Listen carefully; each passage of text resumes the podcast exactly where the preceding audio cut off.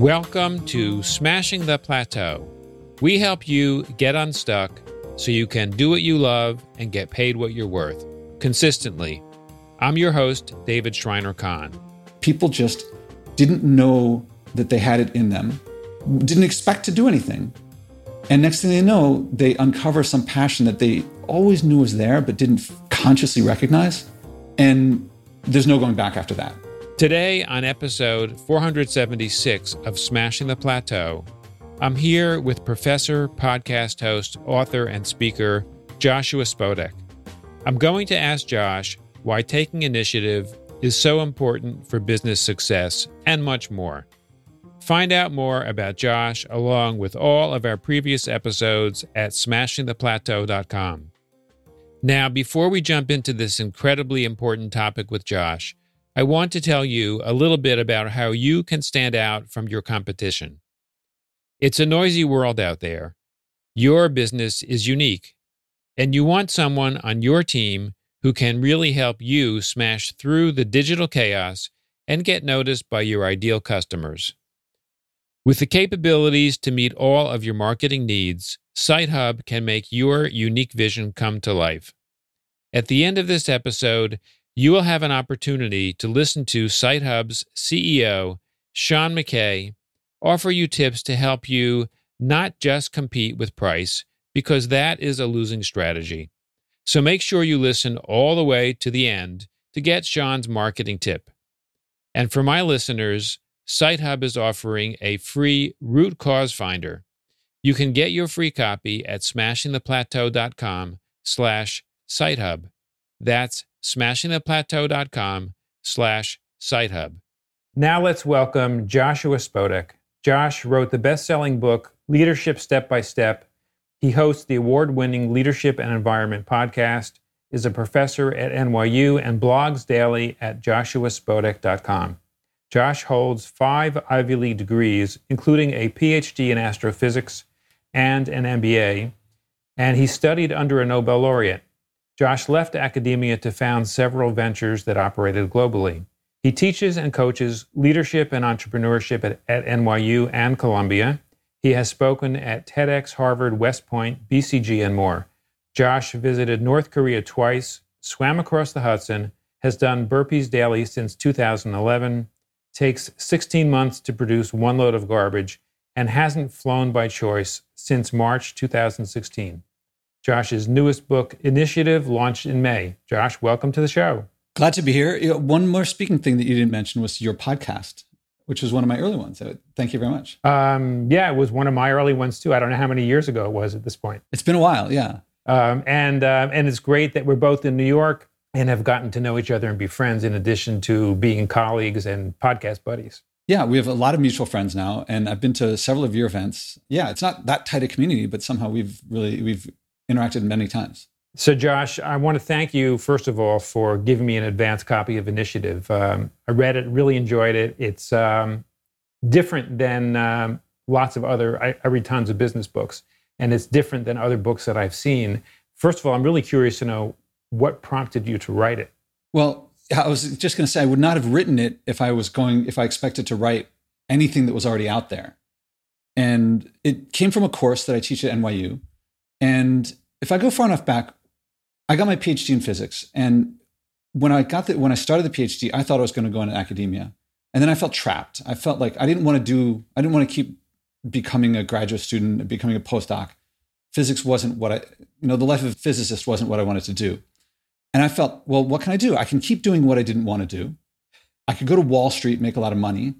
I didn't like that culture. I could go into industry, but that's military industrial. And at the time, I felt like I had three options, none of which I liked. And entrepreneurship was my way out. And I started a company, and that got me out of, I could create what I wanted to do in life. Now, that company I did well in some ways, but ultimately I got squeezed out by the investors. That was a very difficult period. So I didn't have all I needed to succeed. And I went back to grad school to get an MBA. And in business school, a lot of people said they wanted to start a company. Almost none of them did start companies. So why did they, they wanted to, but, but weren't doing it? And this killed me that this opportunity was there and no one was doing it. And the number one reason why, when I asked people, why aren't you doing it? They said, I don't have a great idea. But when I talked to people who successfully started companies, and I said, is the company that is the idea that you're going with now what you started with? Almost none of them say yes. In fact, possibly zero said yes. It's always been iterated and changed and so forth. And that told me it's not the idea. There's something more about the people, the team, the social and emotional skills of being able to take an idea, to create an idea and make it work and change it as necessary. And that I don't see taught. That I don't see, you know, at Columbia and NYU and lean, you know, lean is like the predominant way of teaching entrepreneurship, one of the ways. So if people haven't read the lean startup, the lean methodology, and courses that are based on it, that stuff is very effective, but it says at the beginning, start with an idea and start with a team. Well, if the idea is the main thing stopping people, or the lack of an idea is the main thing stopping people, they're putting up a big hurdle. Now, if you have an idea and a team, if you're an engineer in Silicon Valley and you make a bunch of apps and one of the apps starts selling, I think lean might be the best thing for you. But I looked this up, and in the United States, STEM jobs, science, technology, engineering, math, are roughly 6% of jobs. And I'm not saying STEM people are the only types, you know, makers and innovators and researchers. They're not the only people who come up with ideas and have teams, but 6% is a pretty small number. If it's something like 6%, maybe it's 10%, it's still not very many people. There's still like 90% of the people who aren't served. And I wanted to make something for the remaining 90% of the people who I don't think are well served to enable them to create what they want in their lives. Now, I'm sp- saying this in the terms of, I'm talking about entrepreneurship here, but the book, as you know, is about not just starting companies. You can start projects like a podcast, which doesn't have to be a big money making thing, although it can be, but it could be just how you plan your, your family vacation. If you take initiative, if you, if you know how to take initiative, you can make things happen for yourself. So this is a long answer to say, I was really stuck and had no way out. And I feel like there's a lot of people are stuck with no ways out. And there are materials out there that make it harder for them to start.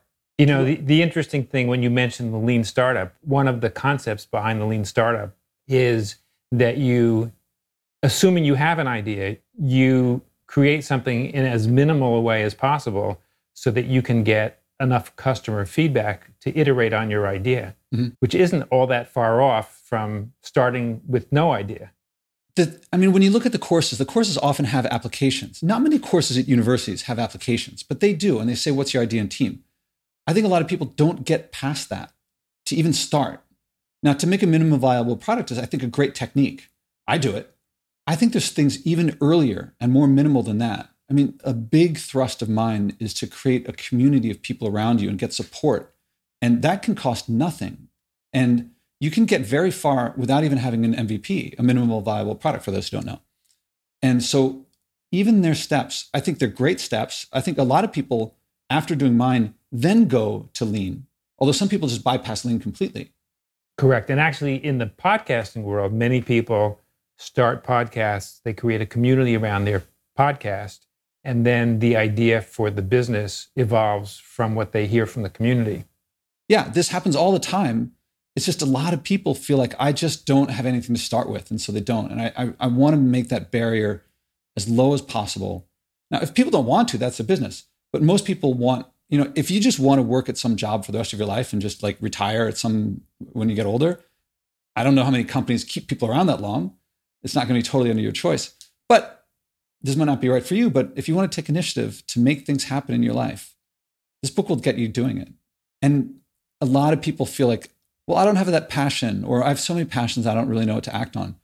The book, that's one of the, the main hurdles, I think, are not the external ones. It's not funding, it's not, do I have this technology available or so forth. It's, do I have it in me to make these things happen? And I'm not aware of entrepreneurial books or resources that address that internal part to find to help you find a latent passion if you don't think you have one or to d- distinguish among several if you have more than one and you can't tell which to act on that was a real big discovery that came partly through teaching and especially through writing the book yeah so what first gave you the idea that initiative was so important actually when i began the book it was going to be entrepreneurship step by step you know following in my first book leadership step by step and it was partly looking that there was stuff out there for the, the situation I described, people with ideas and teams.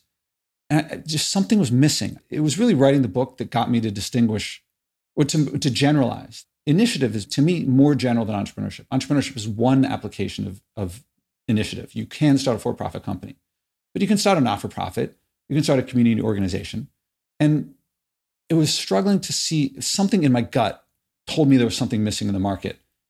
Uh, it was also a lot of my students. When I teach a class at NYU, a lot of them would come in with an idea and then they'd start with a with interest, but after a little while they'd lose that interest. If they switched to another one, the second one was always more interesting. And that first one, even if the first one wasn't, wasn't that interesting, it revealed the skills, mostly social and emotional skills. That's what I found was really missing, was working on the social emotional skills. They can technical skills can help if you're doing something technical, but a lot of things aren't technical. Walmart wasn't particularly technical and it's a pretty successful company. I mean, I don't like it's what it's doing to the country is, is another story, but it's not really technical, nonetheless very successful. So initiative seemed to me the core issue more than entrepreneurship. More, it's more general and I think more applicable. So, can you just walk me through a couple of the main concepts behind initiative and what's in your book? Okay, the main concepts behind what's in the book are that I take an active, experiential, project based learning approach to this. It is not a here's a bunch of principles, go for it. You know, another thing that drove me to this is, you know, I, I have this column for Inc. And there's always all these stories about Navy SEALs. This is not the only thing that, that's there, but there's all these stories about Navy SEALs. And I guess they get a lot of clicks. Reading about Navy SEALs doesn't make you like a Navy SEALs. The Navy SEAls don't read stories about Navy SEAls. They have all this training. If you could read about it, they would read about it, and that would be all they do. But they, you know, they have that Hell Week and all that stuff. That style of learning, I think, for a performance-based, active, social, expressive, emotional, performance-based field, only learning through experience works. You can learn principles, but ultimately, the principles you have to apply them. And so, this book gives you a series of exercises that you'll do step by step. And the first one may seem, the early ones may seem a little simple, but they will get you to the next one, to the next one. And the last ones, even very advanced initiators, look at that and they think, yeah, how can you get people doing this? Well, it's advanced from the beginning, but it's not advanced relative to the one just before. And that one's not advanced relative to the one just before. You take all these little baby steps. And that's the main thing that's in this book is it's a set of exercises that if you do them, it will develop in you the skills, experiences, and beliefs of an effective initiator. The principles, I put some principles in there for people to see as guideposts, but that's not the starting point. That's just kind of like milestones for you to see as you've gone past. Even if I didn't write them, if you did the exercises at the end, you'd be able to tell me the principles. Even if I didn't have to, even if I didn't tell them to you. Other books, there's a lot of principles in them, which I find nice, but not particularly effective. You also have some great examples of how some of your students have uh, gone through the process and created some really successful outcomes. I wondered if you could share one or two of them. Yeah, the, I mean, they inspire me. The first ones that come to mind would be there's Jonathan, who is the lawyer. I'll, I'll talk about him just because he comes to mind. He's, I think he's in the first chapter, maybe the second chapter. So he was a, a lawyer making really good money in New York, Ivy League education. Now I didn't know this. He went to his mentor and said, You know, I'm making good money, but it's not really that rewarding. Any advice? And the mentor said, Just take a class at NYU. So he's an adult, he's gray hair, and he's and he he takes this class. He doesn't know who I am. I don't know who he is. All I know is he's doing the exercises. And he starts working on a project which is to help people in bankruptcy. So apparently, the costs of bankruptcy keep going up. Creditors keep making it harder to declare bankruptcy. And it gets very difficult. And he decides to make a project to help them go through, I don't know, one of the chapters of bankruptcy. And in the process, he meets someone, a, um, a programmer. And that guy says, instead of meeting one on one, they decide to do something online. And now he graduates a class and he goes off. And we keep in touch because we got to be friendly. And next thing I know, he's getting written up in the Wall Street Journal, in the Washington Post. He gets funded. I he, this I found out when I called him up and was asking, like, I want to write about, write about you for the book. Gets funded by Zuckerberg from Facebook. Gets funded by Eric Schmidt from uh, Google. And even though the project was just something he did for this class that he took, he got invited to go out to Y Combinator. And I guess now it's Mar- uh, April. Yeah, so he's back from Y Combinator. So he was one of the people doing a nonprofit for Y Combinator. And I wrote the book saying going through the usual channels is like it's it's cool but like not to make it a target and this guy ends up not making a target succeeds at the highest levels i mean y combinator seems like a pretty big deal to me and that's one of the stories. Like e- even if you're not trying to do that, you can succeed in that area. Uh, let's see, how do I put that? It's not that he wasn't trying for that. He was trying to help the customers. He was trying to build community, and it worked out. And I don't know, Grace, she had this project. The first day of class, when I said to everyone, "You're not going to write a lot of papers. You're not going to write any papers, but you're going to start something, and you're going to uh, start a project that really matters to you, and work with people that really matter to you." She later told me she almost dropped the class by the, so the, the class because of that because she was like i didn't come here for that. I wasn't like that's what happens after graduation not before. So in she started the class in september and by thanksgiving she had contacted a place that was like the dream place she wanted to work. And they said she told them her idea which wasn't yet fully formed at that point and they said if you come in and tell us about it and maybe you know maybe we want to do something like that and i said oh that's a job offer and she didn't recognize that so she goes and meets with them and by by christmas break she had met with them a bunch of times. By January, she was interning with them. By springtime, they had started her project. And there's a web page that went up for it was Governor's Ball. So it's GBGB, Governor's Ball Gives Back. And it was oversubscribed within a day or two. And by that summer, she was speaking at Harvard about the project that she did. That she didn't, she almost dropped the class. And now she's working at this uh, startup by uh, funded by Richard Branson, also in music. And she was really into music. And not music as a musician. She might do music as a musician, but the business of music she really liked. So she's working at Sofar, if you know it. And there's several other stories. It's like people just didn't know that they had it in them, didn't expect to do anything. And next thing they know, they uncover some passion that they always knew was there, but didn't consciously recognize. And there's no going back after that. You can't go back to a, a dull life of people telling you what to do when you can do it yourself. And just, I don't know, a dozen other stories of people like that. Yeah. So, so now, actually, I'd love to hear a little bit about your own personal story, Josh, because I know that you started this great podcast about leadership in the environment. Um, I know you have some personal habits that are um, environmentally friendly, shall we say. And I'd love to hear about how the principles in the book, in particular, have played into some of your own um, your own behaviors. Yeah, I mean, the project began as it began exactly how it was my living this, how to take initiative and make things happen in your life. And I realized that there was, I mean, a big turning point was when when Trump was elected. I, I suspected that he was not going to move the country in an environmental direction that I thought was the direction to go into. And I thought there's a need for leadership here. There's I, I looked at a lot, a lot, of companies or organizations like Greenpeace and, and NRDC and uh, Environmental Defense uh, Fund and they're all doing important things, well served by them. But I thought what was missing most was leadership in the. People don't want to act on their environmental values.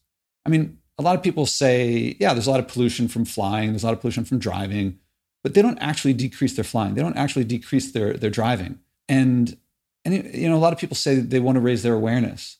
And when something's front page news for years, they're aware. Anyone who gets takeout in New York City gets a huge pile of plastic they're plenty aware of what they're doing. The question is not is is acting on it. So I thought, what could I do? And I thought a podcast is something I could do, following the principles of like wh- where can I get started. But of course, then I don't really know how to get started because I don't have a microphone, I don't have the, anything. And so I start talking to people, you included, of how to get things going. And this is the exercises in the book are how specifically to talk to people to get advice from them so that they're helpful for you. And when people give it, people listening to me now, if if you've given advice to others, I, I bet when the person came to you for advice, you felt like, oh, good thing you asked me because I happen to know a bit about that. And after you gave the advice, I bet you felt something like, I want that person to succeed because if they succeed, it'll be partly because of my advice and you'll feel good. And that's, you know, that's a lot of what the exercises do is to give you ways to speak to people, to make them feel honored that you spoke to them, and then to give you advice and want you to succeed. And you work up the ranks of important people. That's what I've been doing. You know, the last couple of speakers I've had, I had Ken Robinson, who's the most viewed TED Talk of all time. I had uh, Dominic Barton, who's a three-time global managing director of McKinsey. I've had a Super Bowl winner, an Olympic gold medalist. You know, and I'm following the principles of this, not the principles, the practices of this book to use each level to give you the skills to reach the next level and use those those level skills to get reach you the next level and so on and each time approaching people often with the same scripts that I use the same scripts with people when I meet them for the first time that, I, that are in the book. Now, people, if they have an existing relationship, don't have to use my scripts exactly, but they can. If they haven't done it before, it's a very easy way to get into speaking to people that you've never met before.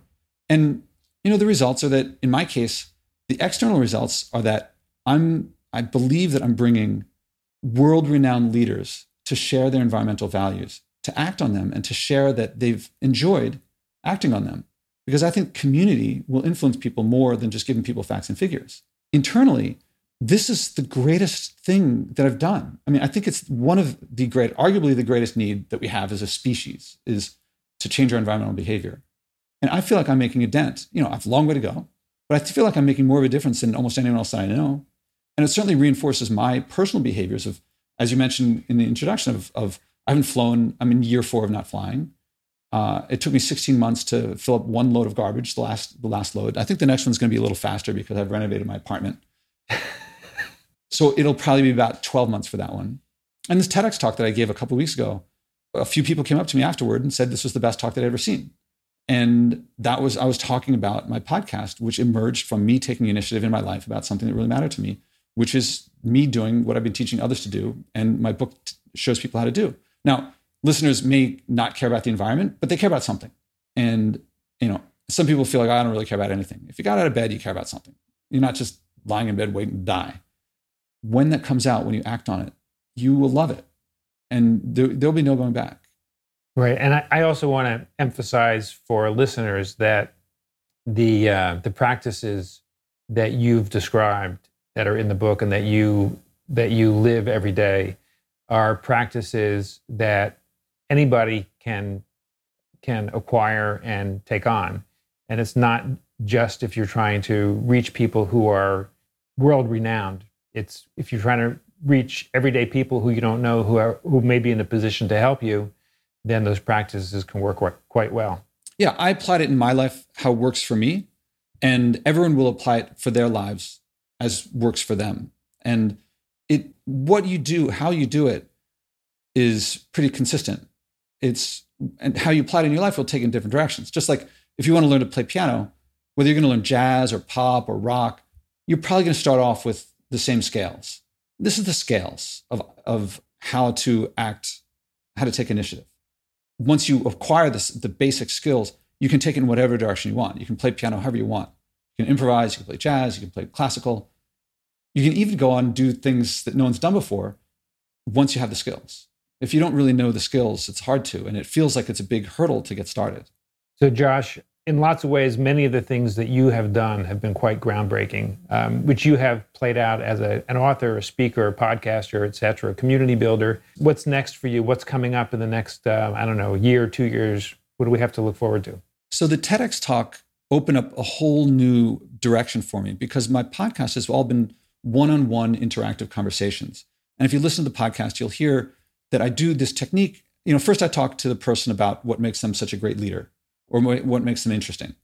And then you'll hear that I switched to talking about is the environment something important to you? What does the environment mean to you? Would you care to act on something on your environmental values? And I use this technique that gets them to, it's actually the technique in my leadership book of how to get people to share what they care about and then act on what they care about. So they're not, it's not me telling them what to do. It's not the New York Times or Greenpeace telling them what to do. It's them acting on what they care about. And then they do it for themselves. Now, all the time that I did this all the people I spoke to was always one on one and interactive.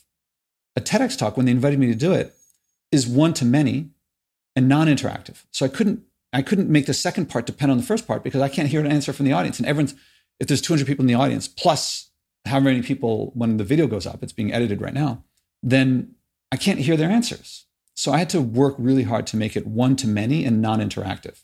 People said they really liked it, it went really well. And now suddenly I want to make this available to audiences that aren't just one on one interactive. So I'm talking with a lot of other TED people, TEDx people.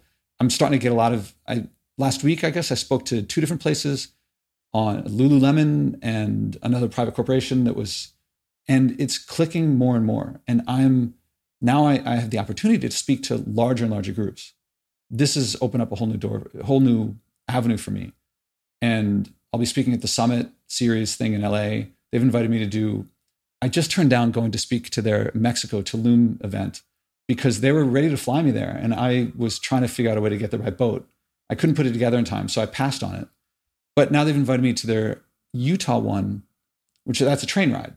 So train still pollutes a fair amount, but I'm considering that one and we'll have to work out the logistics. But there's a lot more opportunities to speak to lots of people than to smaller numbers. So long answer there. Sorry. Sounds great. Uh, Josh, for anyone who may want to go deeper with anything you shared today, learn more about you, get in touch with you, get a copy of your new book initiative, where would they go? Yeah, joshuaspodek.com is the place to go for everything. So it's joshuaspodek.com. And if you go in the right, upper right corner, there you can click to see the books, for the podcast, to contact me. That's all there. Josh, I want to thank you so much for taking the time to join us again on Smashing the Plateau. It's been a while since you've been on, and it's great to have you back. My guest today has been professor, podcast host, author, and speaker Joshua Spodek. Thank you again, Josh, for joining us. David, it's been my pleasure. When you visit the Smashing the Plateau website at smashingtheplateau.com, you'll find a summary of each episode along with the links we mention on the show. Do you want to do a better job of smashing through the digital chaos and getting noticed by your ideal customers?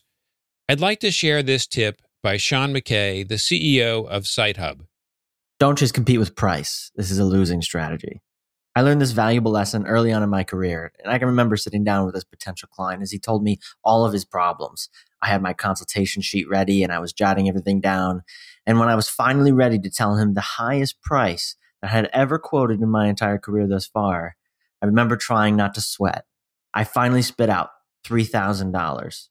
And he confirmed, is it $3,000 for everything? And is this a one time fee? And I said, yes, that's it.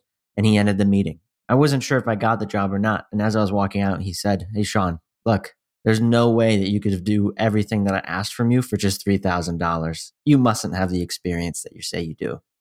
So, long story short, this client told me that I didn't charge enough for him to believe me that I could actually solve his problems. By increasing my price, I got more clients, better clients, and less hassle. Thank you, Sean, for explaining why competing on price is a losing strategy. For free resources to learn how you can apply what you've heard to your business, go to smashingtheplateau.com slash sitehub. That's smashingtheplateau.com slash sitehub. Please share this episode with friends and colleagues to help them smash the plateau. Thank you for taking the time to listen to our show. I'll see you on our next episode.